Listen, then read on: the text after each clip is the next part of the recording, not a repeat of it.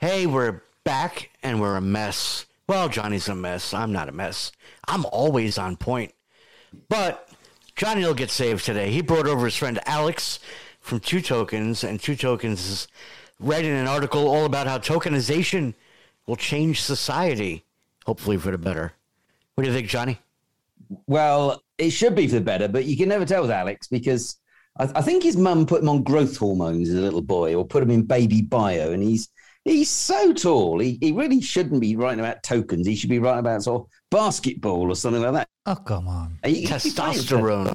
testosterone bush or something like that. But Alex, welcome to the Digital Byte Show. Welcome back for regular um, listeners who you'll have heard um, Alex's dulcet Dutch tones um, all the way. You're off duty this week, aren't you? Because you have been out in the hinterland, keeping the North Sea out of Holland with your finger in the dike. I understand. yeah, yeah, yeah, So it's yeah. good to have you back on the radio show. yeah.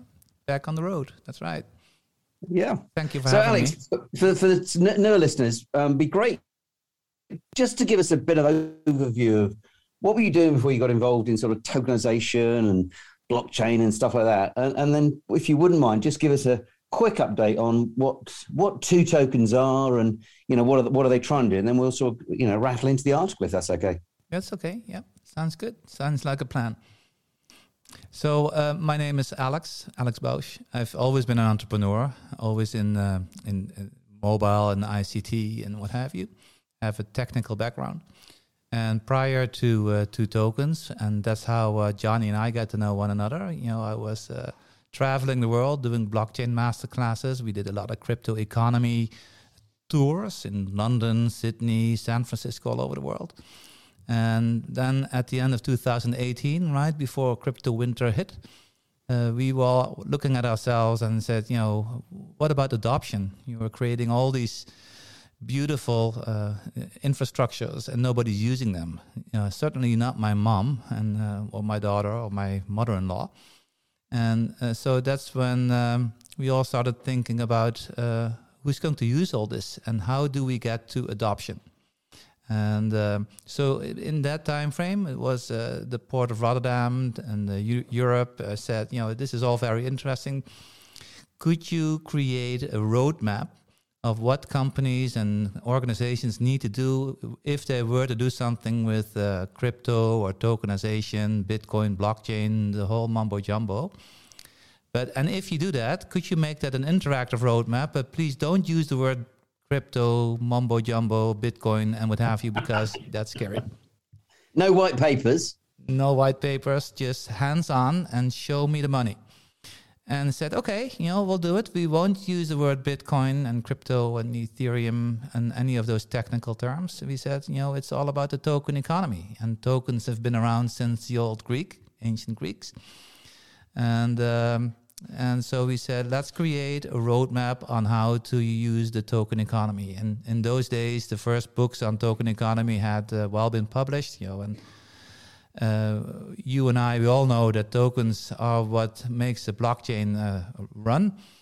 But we were more interested in showing the uh, the use cases and showing you know where the business lies, and and, and we didn't want to have academic um, uh, projects. We wanted to show uh, the the world, society, you know what tokenization projects are already in production, and that's how this project came to be.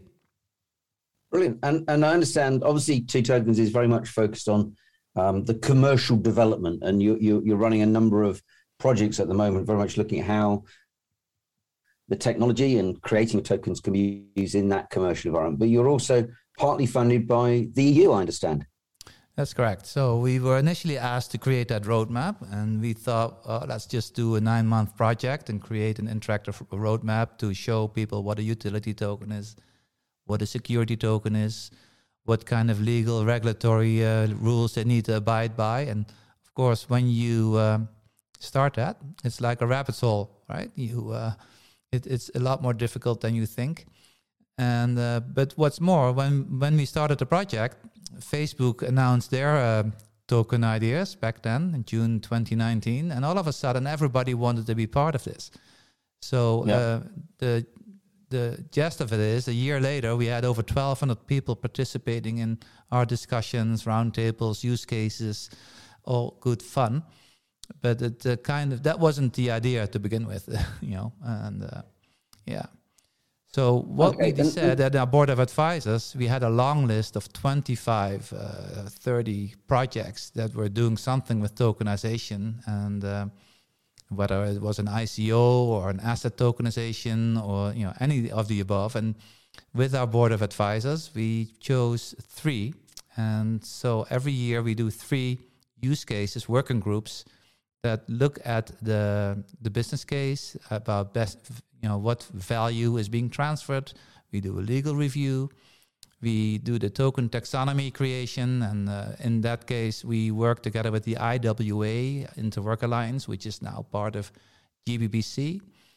We uh, uh, because it's important that you create standards, right? And so the use cases that we did, the working groups that we had the first year, was uh, creating a bill of lading an electronic bill of lading token that's used between the port of Rotterdam, port of Singapore. Right? So this has actually been put in production.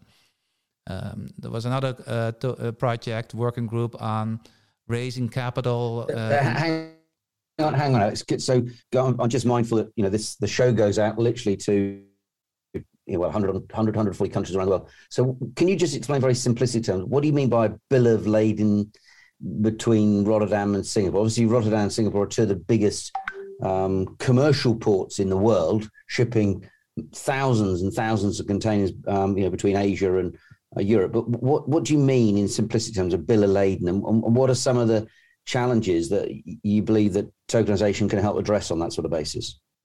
Well, um, bills of lading have been around f- for six, seven hundred years, right? Um, and they are actually uh, every jurisdiction has it in the law that a bill of lading needs to be physical and needs to be stamped and is used to transfer ownership of, uh, in this case, containers, for instance.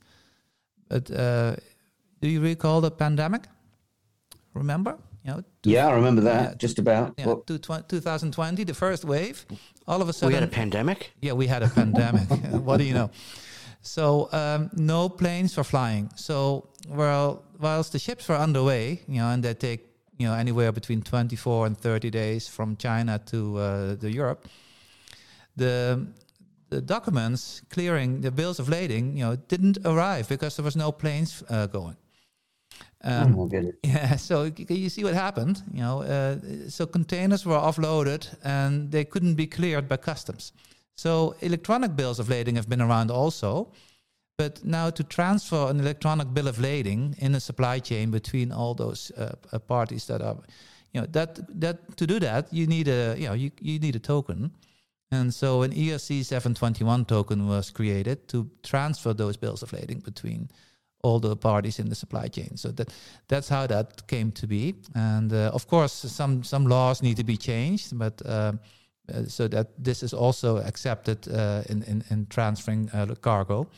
But this was uh, clearly one working group, one use case that was very um, hands-on, if you will. Right. Okay. So so you've got a situation whereby bill of lading is like a a list, a, a sort of a uh, well, list of what, what what's in the ships, what's being imported from where and where, um, so you know what you're dealing with. And as you say, every country insists that the people moving stuff around the world, so you know what's coming in and out of your country. And we had a crazy situation whereby normally that's sent um, by sort of bundles of paper on an aeroplane because it gets to Europe or gets to Asia faster.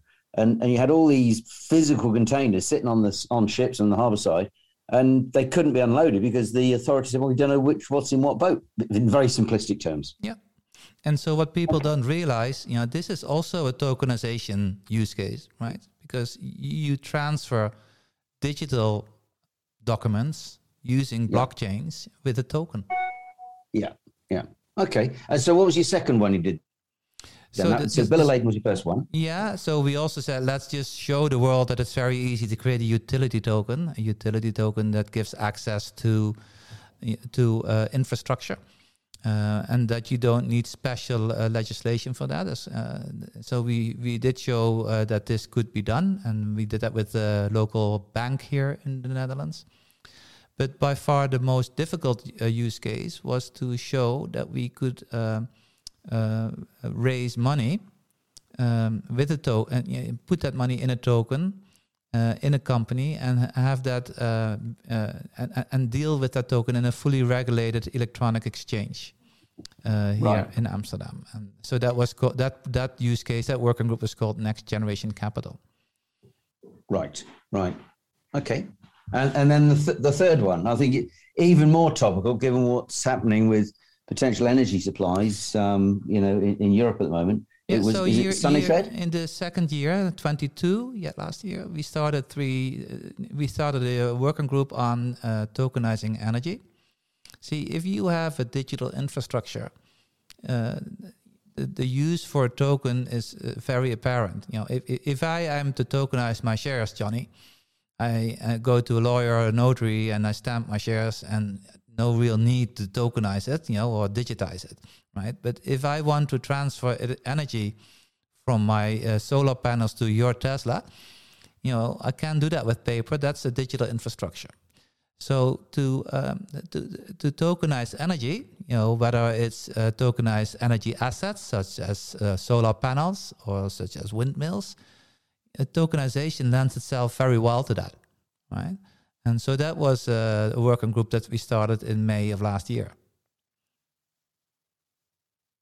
so so there you got an example of um, I think everyone can hopefully grasp the idea of, of tokenizing, digitizing, putting sort of um, a digital wrapper around something that we we all know and understand, which is you know, a share, a bond, you know, maybe a commodity. But but what's interesting there is that you're you're actually tokenizing and being able to effectively capture the information, the data about the amount of solar power that's being generated in one location and then that can be tracked and traced to the end user. So when companies, um, you know, Google is a good example. I know they're saying they want to go want to go green. They want to make sure all the power that they consume, and they consume a lot of power with their servers. They want to be able to identify and assure their shareholders and their users that they're only using green energy. Well, in order to do that, someone's got to be able to track and trace where the energy's come from. And I suppose what you're saying, that's a good example of what you've done there of being able to track and trace on that basis. Yeah, so uh, the partners in the because Two Tokens is a non-for-profit uh, uh, public foundation that aims to advocate the use of tokenization and clarify. But so our partners that work uh, these use cases uh, that uh, you know bring technology and, and know-how to the working group, and one of those partners created a, a so-called crypto anchor, which uh, is a physical device that's placed on a solar panel. And this physical device, the crypto anchor, um, uh, is a sensor that measures how much energy there is. And, uh, and that sensor, that data, is then put on a chain, right? Is, is, is, is, is, is, is, is placed, is, is uh, placed on a blockchain. And by doing that, you know, it allows you to tokenize, uh, you know, how much energy is, is being produced by that particular panel. But you could also tokenize other data that comes off the panel, uh, such as carbon credits, right? To, uh, nowadays, it takes up up to 30 days to uh, create a, a, carbon credit certificate. Uh, but by using a crypto anchor, you could do it almost in real time.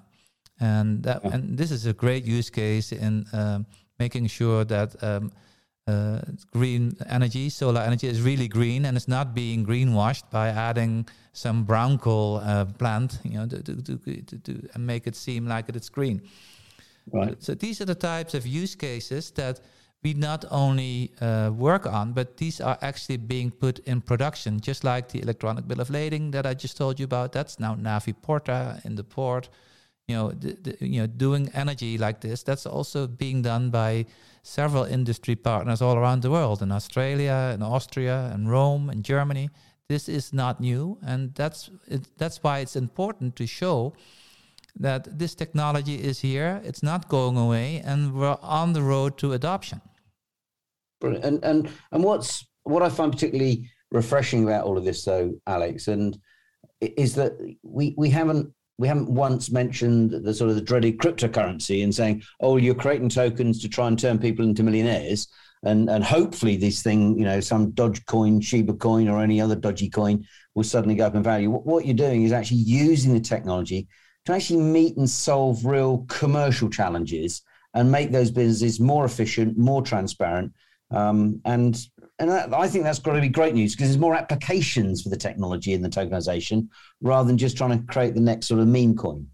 Yeah, so this is uh, really what we call high definition economics, right? We're we're, we're in a transition to the next phase, you know, uh, and from an uh, and and tokenizing the economy brings more granularity in everything that we do, and uh, so we have to be mindful of what sectors, because in the end, every sector in society is going to be affected by this one one way or another. And uh, so, like you uh, rightfully said, initially, you know, our thought was, so this could be a great technology if we were to apply this to help finance small and medium enterprise that have difficulty in financing their business. And so we had thought, as naive as we were in 90, 2018, let's use the ICO mechanism to fund comp- you know, small companies, small and medium enterprise companies in the port. Well, yeah. you and I know that the banks and the and the regulators have different thoughts on this, right? Yeah. Um, but that doesn't mean that the technology is not the right uh, solution for all these other uh, uh, sectors, and so that is what we aim to do with the Two Tokens Foundation to show and, and, and inform and inspire those entrepreneurs, those organizations that this is really here to help them. Okay, and and to be fair, for for those of you listeners that aren't aware, um, you know, our, our clog wielding friends, the Dutch, do have a bit of form. You know, when it comes to sort of breakthroughs and commercialization, um, you know, you've got to bear in mind it was the Dutch that effectively set up the first joint stock company, um, which are sort of limited companies as we now know them. And indeed, the uh, Dutch actually came up with a funny old thing called a stock exchange. Um, so, you know, if if the Dutch brains and you know, uh, but to be fair, you're not just working in in Holland. Uh, this is very much a pan European organisation you've got. Um, but it's you know, I would uh, keep your eye open on what they're doing because um, you know, if you come up with the, the wacky idea called a stock exchange, which is end up creating, you know, as we know, a lot of certainly the Western economies as we now know them, then you could well be onto something equally interesting when you talk about tokenization and how it can be used in a commercial environment. So yeah, really, really interesting. James, what what are, what are your thoughts there? Um, in sunny America? Well, I'm fan. I'm a fan of anything that says uh, two tokens.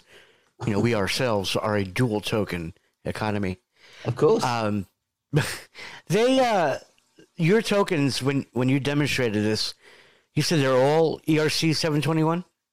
No, it really depends on the working on the use case, right? In the in the working group uh, electronic bill of lading, that was an ERC seven twenty one token.